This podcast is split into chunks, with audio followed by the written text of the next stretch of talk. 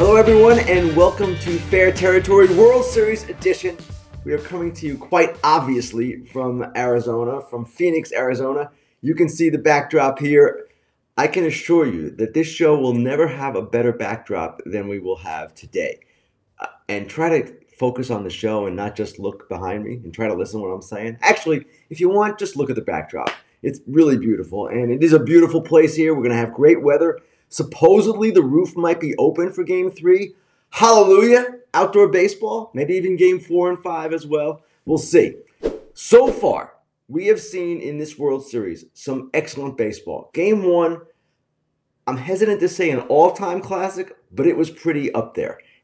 And if you go back and look at that game and compare it to other great World Series games in history, it would compare favorably. We saw a game tying home run in the ninth inning, a two run shot by Corey Seager, a walk off by Adolis Garcia in the 11th.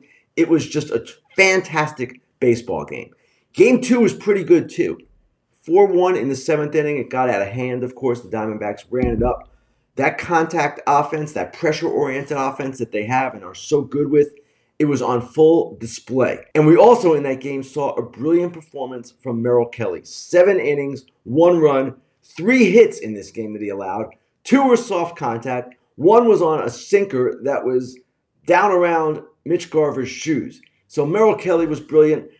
The problem now, as we go forward in the World Series, is that I don't think it's going to be quite as pretty as the first two games were. Not that they were necessarily pretty and beautifully played, though at times they were, but the high quality that we saw in those two games, from a pitching standpoint, it might be a situation where we're about to go a little south, a little sideways. Game three, Monday night. That will be Max Scherzer, who has pitched only six and two thirds innings in his two starts this postseason. Remember, he's coming off that injury that he had in September. It's quite shocking that he's pitching at all, but he is pitching. He just hasn't built up yet. Now, will he be better tonight than he was previously? I would expect that. He's getting better each start, progressing, but it's not the old Max Scherzer. I don't think anyone should expect that. And for the Diamondbacks, their rookie, who has been brilliant in the postseason so far, especially in Game 7 of the NLCS, Brandon Pfaadt. This is a kid with great stuff. This is a kid like Scherzer who is not going to pitch, or at least is not expected to pitch, deep into this game. We're probably talking about 18 hitters plus or minus four hitters. That's how Diamondbacks manager Torey Lovullo described it yesterday. So I'm expecting a bullpen type game tonight, or at least heavy use of relievers. And I'm also expecting that in game four, which is probably going to be a bullpen game for both teams, regardless. So, what am I saying? I'm saying we could see a lot of runs over the next couple of days. And it would not surprise me at all to see this thing kind of get a little hairy. It could be exciting with the offenses coming into play because we have a historically good offense in the Rangers from a power standpoint and historically good offense from the Diamondbacks from a running standpoint, right? These two teams play it a little bit differently. Historically good might be an overstatement, I'll admit that, but these are two very good but very different offensive type teams. And yes, I'm also expecting that we're going to go at least six and probably seven. Why do I say that? I have a difficult time believing that one of these teams is that much better than the other to win the next three. These two teams are too close, and I just can't see over the next three nights how one is going to just run the table here and prevail each night because we have a closely competitive series here. We have pitching that cannot be entirely trusted to be dominant. I guess I could see a scenario where the Diamondbacks steal one tonight with Pfaadt. Then maybe they survive the bullpen game tomorrow, and then you get to game five. You've got the game one starters of Eovaldi and Gallen, but Gallen hasn't been that great this postseason. So, again, entertainment is in store here, and we've already seen a lot of entertainment if you think about it. Adolis Garcia in game one, it was incredible what he did. On base five times, leaping catch at the wall, stolen base, and of course, the walk-off homer. 22 postseason RBIs. That's a single postseason record. I know we have expanded postseason. Yeah, he has more opportunities, but he's 22 RBIs this postseason, and no one has done that before under this format or any other. You can see the all time leaders right there Garcia with 22, David Freese with 21, Corey Seager 20, followed by Ortiz, Sandy Alomar, and Scott Spiezio, each with 19. Remarkable performance so far by Garcia. He has become, as I wrote recently, one of the true superstars of the game. And he is continuing to emerge as this clutch, cool, entertaining type player. Ketel Marte, 18 game hitting streak in the postseason. That has never been done before. And he's 18 and counting going into tonight all 18 games he's played in the postseason in his career, he has gotten a base hit in. And I know it took him until the eighth inning in game two, but he got it done. And it's a record, and it's something that, if you look at historically how many guys have struggled in the postseason, how many big time players have struggled, it's pretty rare to see one this consistent over this period of time. Ketel Marte, I don't know that he's a superstar, but he is an all star type player, a really good player, and he's done some big things. So, I am excited to see what is going to happen over the next three days, especially. We definitely have three games remaining. And it's interesting tonight as well. The Diamondbacks behind Pfaadt, what are they going to do? Well, they've got three left handers in their bullpen. We've seen all of them so far Kyle Nelson, Joe Mantiply, and Andrew Saalfrank. There is that pocket in the Rangers' order. It's a small pocket. Corey Seager at the number two spot, Evan Carter at the number three spot, both left handed. That is the pocket the Diamondbacks are going to be concerned about. And we might see these lefties come into play there. And we're going to see another pitcher from the Diamondbacks, Ryne Nelson, their long guy, or a former starter, or actually a current starter that they're using in relief. He is going to come into play in these next couple of games as well. So, from the big picture, we've got a good World Series, we've got a competitive World Series, and I went through this last week. You might be a Yankee fan, you might be a Red Sox fan, a Dodger fan, an Astro fan, whatever the case might be. A Met fan, a Padre fan. And you might be disappointed your team's not here. I get it. But if you're a baseball fan, I'll say this again because it's worth repeating. If you're a baseball fan, I would expect that you like watching the Diamondbacks in particular play. They play, I don't know that it's an old school uh, style, it's sort of a new rule style right? With the stolen bases, with the bunting that they're doing, with the running. It's an adaptation to the sport as it's being played today. And they adapted more quickly and perhaps better than most other teams. They had the players to do it. Corbin Carroll and Alek Thomas, guys like that. And even some of their other players that you would not expect would be running, Christian Walker is one of them, do that kind of thing. Evan Longoria with the bunt in game two. That was brilliant, right? So it's a fun brand of baseball to watch. And the Rangers, a team that plays more like we've seen in recent years, slug is the big part of their game. They're exciting too. Corey Seager, my goodness, he's one of the top 10 players in the game, if not the top five. Adolis Garcia, I just mentioned him, emerging superstar. Evan Carter, 21 year old rookie, doing some amazing things on the big stage. So there is a lot here. There is a lot of meat on the bone and again, to go back to where we started, I'm looking forward to seeing how this all evolves over the next few days. I expect it to be a bit messy, but I expect it to be really interesting. We have the potential, at least, for Max Scherzer to be Max Scherzer in October. We have the potential for Brandon Pfaadt to do what he did in Game 7 of the NLCS. All kinds of things are in play. I'm going to have a lot of fun covering it. I hope that you guys have a lot of fun watching it. One other thing I want to get to in the open this week, and it concerns one of the managerial vacancies the New York Mets, and the news that they are going to interview Craig Counsell to be their next manager. This is the most interesting dynamic going right now with all the openings that we have, right? Counsell is the manager most in demand. His contract is up actually this week. The Mets have permission to interview him, they're going to interview him. And the question becomes Actually, there are two questions here. One, does Craig Counsell want to manage the New York Mets? And two, do the New York Mets want Craig Counsell? My friend Joel Sherman of the New York Post wrote about this last week. It's a two pronged thing.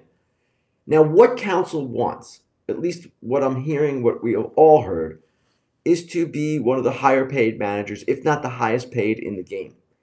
Craig Counsell, when he was a player, was an active member of the union he was a guy who was involved in CBA negotiations, knew exactly what was going on, kind of informed his sensibility there going forward as he became a manager. He has the same kind of thinking. He wants to push the envelope for manager salaries, wants to raise the bar for manager salaries, and he's in position to do that. The team that is most equipped to set the bar for manager salaries, we all know, is the team that is owned by Steve Cohen. But then the question becomes will the Brewers raise his salary enough or increase his salary enough from about 3.5 million to the point where he would not want to go to New York, where he would say, okay, I don't need to go there. And with the Mets, who are being run by David Stearns, admittedly Craig Counsell's former boss in Milwaukee, would they be willing to turn it over to Craig Counsell, hire him as their manager? Maybe David Stearns, as new president of baseball operations, wants a younger type manager that he would have more control over. I don't know. And Craig Counsell certainly is a guy who can work with David Stearns, but you know how it is today. The presidents of baseball operations like a lot of collaboration. And maybe they like a guy they can shape a little bit more than they can shape a veteran manager like Counsell. These are all unanswered questions right now. We don't know how this is going to play out. But as it plays out, it's going to be interesting because it's possible, a long shot, but possible, teams with existing managers get in the mix for Craig Counsell. Would you be willing to fire your manager for Craig Counsell? Don't raise your hand if you're a fan. I'm sure that most fans would be willing to fire their manager for Craig Counsell. But the bottom line is he has a choice here. He is a free agent. He is the guy that is kind of the it manager right now. I can't offer a prediction here. I don't know. If I had to guess, I would probably guess that he ends up back in Milwaukee. But man, there's a lot in play here and there's a lot that can go in a different direction. I'll say one more thing about this. If David Stearns wants a younger type manager, a less established guy, that carries its own risk in New York. New York is not a place to break in a manager. I'm sorry. I know the Yankees did it with Aaron Boone. Aaron Boone, I would suggest, is kind of a unique guy. He had the playing background, he had the broadcast background, he has an ability to communicate that is rare among managers. So while he was a first time manager, he had been in media, he could handle media, he was equipped to do it. And I know Yankee fans might disagree, but he also has been very successful for the most part. Is he perfect? No. But he has not been overwhelmed by that job. Same time, you bring in a guy who is someone who's been a manager in waiting, I'm not so sure that works too well in New York. We saw with Luis Rojas. It's not a place where you learn on the job. So Counsell really is an ideal choice, but do they want him? Does he want to come? Do the Milwaukee Brewers pay what needs to be, in his mind, the salary he deserves? All of these things, again, are unanswered. Time now for the inside dish. This is the part of the show where I go inside a story I've written or maybe inside a trend going on in the game. Today, I've got something different for you, and it's something I've talked about with my friends in the past. People ask me about, but I've never really talked about publicly. Don't worry, it's not a great secret or anything like that. But I'm going to take you through what it's like to cover a World Series game from my perspective as someone who works for two outlets The Athletic, where I write, and Fox Sports, where I do dugout reporting all season long and during the postseason. It's two jobs, and yes, it comes into play here where both are going on at the same time. Now, I'm not going to give you this overview because I'm telling because I'm trying to tell you how great I am because of how much I want to show you how hard I work. You're going to get a gist of that, not the greatness part, but the, maybe the working part. But I just kind of want to explain how this all gets done, how the sausage is made, so to speak. So, generally, each day is different in the case of today, as we get ready for game three, I'm coming off an off day where I attended the workouts for each team, got some stuff ready for the game. But the day begins with me typing up notes for the broadcast, and I'll usually prepare about 15 to 20 topics. Now, obviously, I'm not on the air 15 to 20 times during a game. That would not be realistic. But I want these things ready. I want them at my disposal and our play by play guy, Joe Davis, will occasionally draw from them in what he is saying during the game. So he might refer to something that I've given him or that Tom Verducci has given him and use that on the air as just part of his natural flow. That's part of what I do, giving information to the play by play man. And everything I'm about to tell you, Tom Verducci does exactly the same thing. He writes for SI.com after every game. He prepares as a dugout reporter just as I do. So we're doing essentially the same kind of thing. So I prepare those notes, type them up, send them in. We print them out for each announcer. And then I get to the game. Usually this year, we have been leaving for the park five hours before the game. And the reason for that is our meetings with the managers. And yes, the broadcasters meet separately with each manager before each game. Those meetings have been taking place earlier than usual. The managers, in this case Bruce Bochy and Torey Lovullo, want to get the meetings out of the way. They have other media responsibilities. They have a lot going on. Oh, and they're preparing for the game as well. So we start with those meetings. And during that time, we also get access to the players in the clubhouse for about 15 minutes with each team. So I can go talk to a player I might have a question for and ask him that privately without any other media there. It's an advantage. It's something that, as a broadcaster, as part of Fox, which pays whatever they pay for these things, that's the privilege we get. And from there, sometimes I pick up a few more nuggets for the game. After that, generally speaking, I do a pregame interview on camera with somebody in the game that day, usually a player, but sometimes a manager. Tonight it's going to be Bruce Bochy. And also prepare a report for the pregame show, which I will generally do live an hour before the game. The other thing I am preparing for at that time, while talking to players and doing all different things, is my report at the top of the show, the one that you see right before first pitch the one you see that I do with Tom Verducci. One of us will start, the other one will continue, and then generally the game will begin. That report lasts about 30 seconds in most cases. It's difficult to do because it's live. The stadium is loud at that time. I would say it is the most difficult thing I do on television because you have to nail it. You have to have it pretty much memorized because if you miss, you can't just say, mm, I'd like to start over, or you can't lose your train of thought because the game's about to begin. So the game begins, and then we get into the natural flow of the game.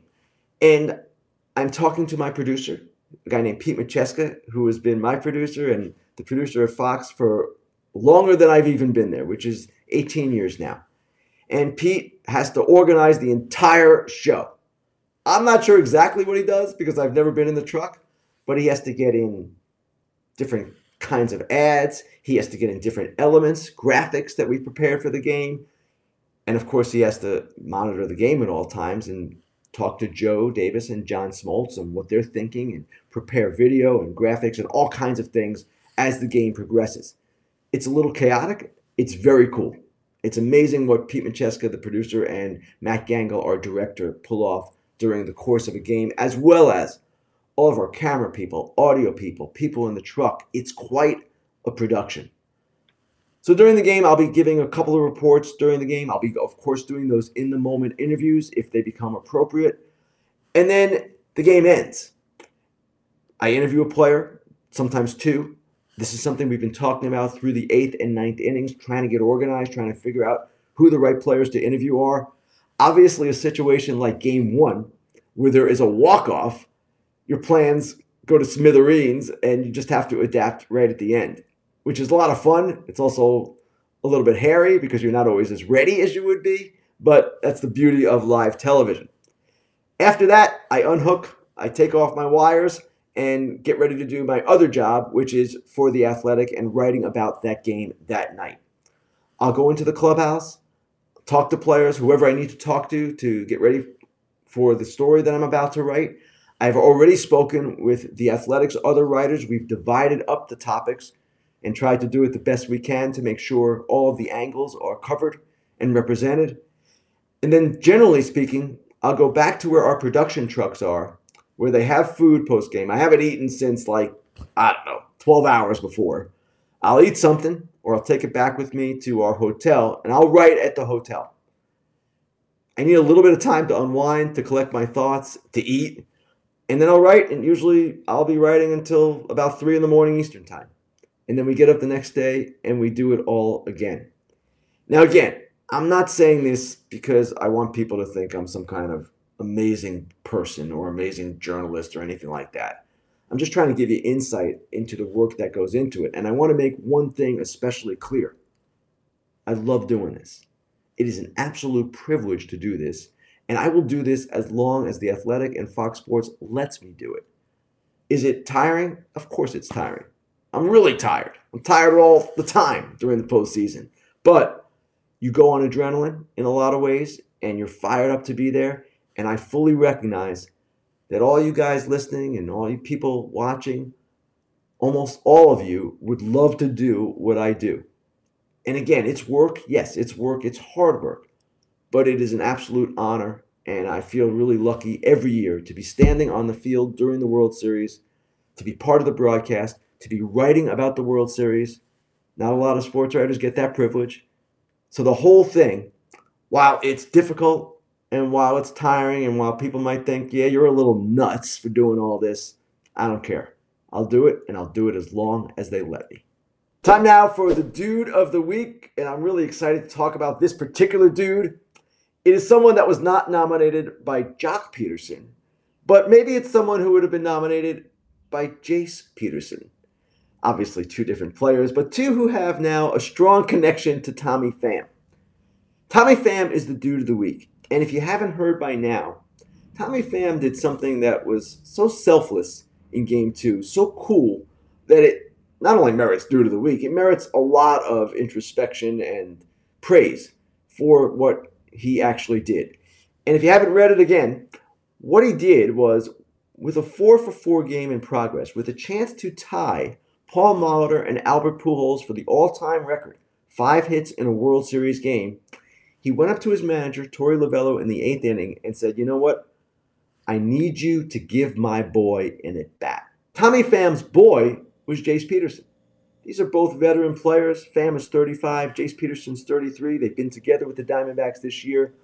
And Tommy Pham, even though he was 4 for 4, even though he was on the verge of tying a record, which he was not aware of, by the way, he wanted Jace Peterson to experience a World Series at bat. And you could say, well, wait a second. Jace Peterson would have gotten it bat at some point. Who knows? Uh, I don't know that you can guarantee that. You don't know how these games are going to go. Jace Peterson's a utility guy. He might appear, he might not appear. But Tommy Pham wanted to make sure he did appear.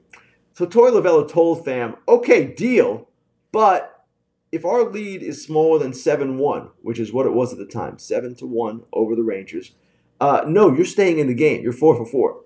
Pham said, okay, the lead did stay at 7-1 and actually increased after Jace Peterson got in the game as a pinch hitter. And it ends, of course, with a 9-1 Diamondbacks victory. Tommy Pham, I wrote a story about him with Will Sammon of The Athletic about a month ago, actually more than a month ago at this point.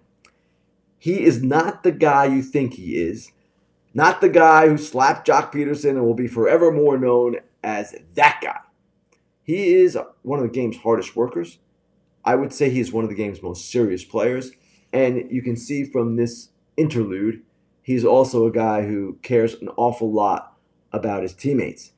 What was interesting about this in talking to both players yesterday is that Jace Peterson said it's not that unusual to have something like this happen. He referred back to 2018 when he was teammates with Adam Jones with the Orioles. And Jace Peterson was closing in on an incentive for plate appearances. So say he needed 250 to cash a $50,000 incentive. I'm not saying that's what it was. That's just an example. Maybe he was a few plate appearances short and Adam Jones told the manager at the time, guess it was Buck Showalter, give this kid some at bats. Let's see if we can get him to the incentive. He didn't get there, but the same kind of selfless thing was in play. That's good, what Adam Jones did. But what Tommy Pham did in a World Series game in which he's four for four, that is outstanding. And that is just actually shocking in some ways. So, Tommy Pham, dude of the week, that was an easy choice. Dork of the week, I can't believe I'm saying this because in baseball, every week people do stupid things. But there is no dork of the week this week. I don't have anybody that I really want to nominate or throw out there as dork of the week. Everyone has been on fairly good behavior. I would even include the commissioner of baseball in that. I would even include the umpires, all the people who are the usual suspects. We haven't had any ownership missteps. We haven't had anything really go wrong. So let's hope that we can repeat this next week and have no dork of the week, although I would strongly suspect that some candidate will emerge. Give your playoff game face your best look with our new sponsor, Shady Rays. And Shady Rays is an independent sunglass company that has a world class product just as good as all of the expensive sunglasses that are out there. They have durable frames, extremely clear optics for outdoor adventures, and what really separates Shady Rays is the best protection plan in the industry. If you lose or break your pair, even on day one, Shady Rays will send you a brand new pair with no questions asked. And if you don't love your Shady Rays, doubtful, you can exchange them for a new pair or return them for free within 30 days. So you can buy and wear your Shady Rays knowing that the company has your back. Shady Rays are giving out right now the best deal that they have this season. It's 50% off two plus pairs of polarized sunglasses. So use the code FOUL, F O U L, for 50% off and try for yourself. The shades rated five stars by over 250,000 people. Time now for Grilling Ken. This is the part of the show where I answer your questions. And let's start this week with one that I am pretty sure is coming from the city of Toronto or somewhere close by because it comes from a Blue Jays fan. The question is what are the Jays going to do in the offseason? It comes from Rocky A. And Rocky A is curious, like a lot of people, about what the Jays have in store. First order of business is their free agents. And they have a number of free agents on the offensive side in particular. I'm talking about Kevin Kiermaier and Brandon Belt and Whit Merrifield, and of course, the third baseman, Matt Chapman, who will be one of the more coveted position players on the open market. They also have Hyunjin Ryu, whose contract is up. He is a free agent. And Chad Green, who has kind of a funky option, and he ultimately could be a free agent as well, and probably a reliever in demand. So, what I expect the Jays to do is try to replace some of those offensive pieces. That's going to be priority one. And it's going to be difficult because those are some pretty valuable guys. Merrifield, quite valuable. Matt Chapman, of course, extremely valuable in many ways, at the defensive side especially. I also expect them to explore extensions with Vlad Jr. and Bo Bichette, but in Vlad Jr.'s case, I'm not sure they know what they're getting at this point, or what they have, I should put it that way. He had an off year, let's face it, and I'm sure they want to see him play a little bit better before they get into serious extension talk. Bo Bichette, different story. He's been fairly consistent. Those guys are going to be tough to sign. As you get closer to free agency, it only gets more difficult. But the Jays, their first priority will be putting a 2024 team together that will perform better ultimately in the clutch in the postseason than the 2023 one did. Next question, let's see what we have here. It comes from Zachary Goldstein, who ooh, What team is the most likely one to acquire Juan Soto? Well, we've already heard some talk about the Yankees, and clearly they should have interest. But let's talk about Juan Soto a little bit and who he is at this stage of his career. He is one year away from free agency. Premier offensive player, no question about that. Defense and base running, not totally what you would want, but an elite, elite offensive guy. He's going to make probably an arbitration about 30 million this year. So that in theory should depress the price. Should make the Padres less demanding in what they get back for Juan Soto than what they gave for him when they acquired him with two plus years of control remaining. It's not the same kind of trade. You're taking on all that money and you're getting far less control. So, who can do this kind of trade? Which teams can make this kind of deal? It would have to be a team, most likely, with money to spend and a team that believes it can extend Juan Soto. Good luck with that. Scott Boras is his agent. He wants to go to free agency He's going to want to set a standard with Juan Soto. Most teams can take on a single salary of 30 million, even the Tampa Bay Rays, a team like that, for one year. The question is, would such a team be willing to give up the prospects necessary to get Soto? Maybe the Rays would. They're a team that has been aggressive in these kinds of things over the years, but they haven't really succeeded in any of their quests. But the more likely scenario is that it's a team with money and prospects a team like the Yankees, the Cubs, the Red Sox. I would throw the Giants in that category, though I don't know that they would be willing to do that kind of deal. Farhan Zaidi as president of baseball operations, I don't know that it's his thing. The Yankees, perfect fit. Soto, the left handed bat they need, a star going forward if they choose to re sign him. It makes all the sense in the world, and they have young players to, to trade. Cubs, the same. I don't know that they would be as aggressive as the Yankees. Red Sox, they'd have to move Verdugo in some other kind of deal, but he would make a lot of sense for them too, and their incoming president of baseball operations, Craig Breslow. I could create other scenarios as well, but those teams would be among the ones that I would expect would be involved with Juan Soto. Finally, last question comes from Lindsay Day, and Lindsay wants to know what makes Ohtani a championship player when his salary will eat too much of a team's payroll to make them competitive? These are two different questions. Lindsay, Shohei Ohtani, I would expect most of us would agree, is a championship caliber player. Now, he won't be a pitcher next year, but he's one of the top five hitters in the game. I would think you'd want him on your team. The question you raised, though, is an interesting one. Let's say his average annual salary in this new contract is in the 40 to 50 million dollar range, which is probably a reasonable expectation. That does eat up a large chunk of payroll. It does force a team that signs Ohtani to at least think differently about where it is going forward with its payroll and financial situation. Obviously, teams can afford this. We know this. Some team and multiple teams are going to bid for Shohei Ohtani. But yeah, it would require you to probably take your payroll past the luxury tax threshold, past maybe two or three luxury tax thresholds. And there are teams certainly that are equipped and willing to do that. The Dodgers, most prominent among them. They've been preparing for this moment, in fact, with Ohtani. So the larger question competitively becomes okay, why do you want to tie up your DH long term when teams generally use that spot now to alternate players, to give guys a rest? Is that healthy for what you want to do? And the other aspect of that is once he is pitching again, it becomes a little tougher in maintaining a five man rotation because you need six with Ohtani and the rest he needs built in. So there are these factors in play, and some teams might balk at all that, say, you know what, we can build a team differently without him at a lesser cost. That might be a more efficient way of going about it. Teams will look at it that way, but Ohtani is this otherworldly figure. He is also a one man marketing bonanza. Some team is going to pay him. I wrote this after we learned that he would need elbow surgery.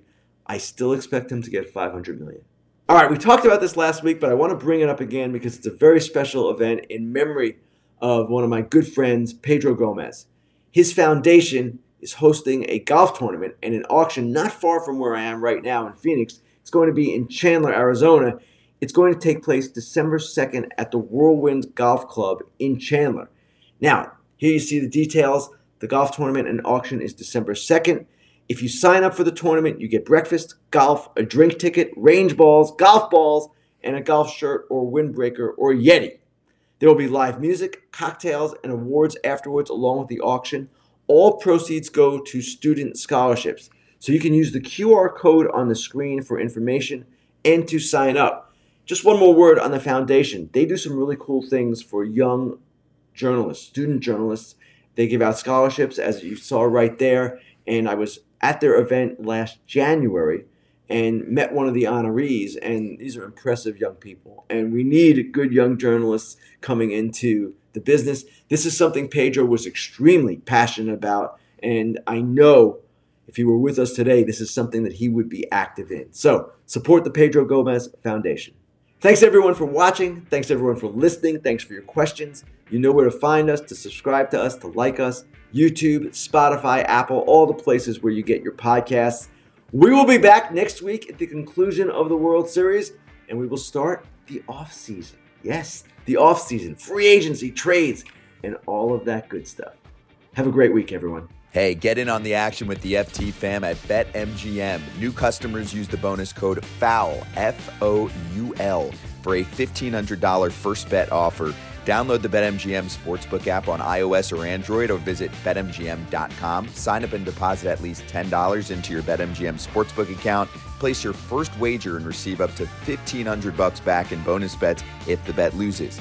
If that bet does lose, your bonus bets will be available once your initial wager is settled. Gambling problem or concern? Call 1 800 Gambler.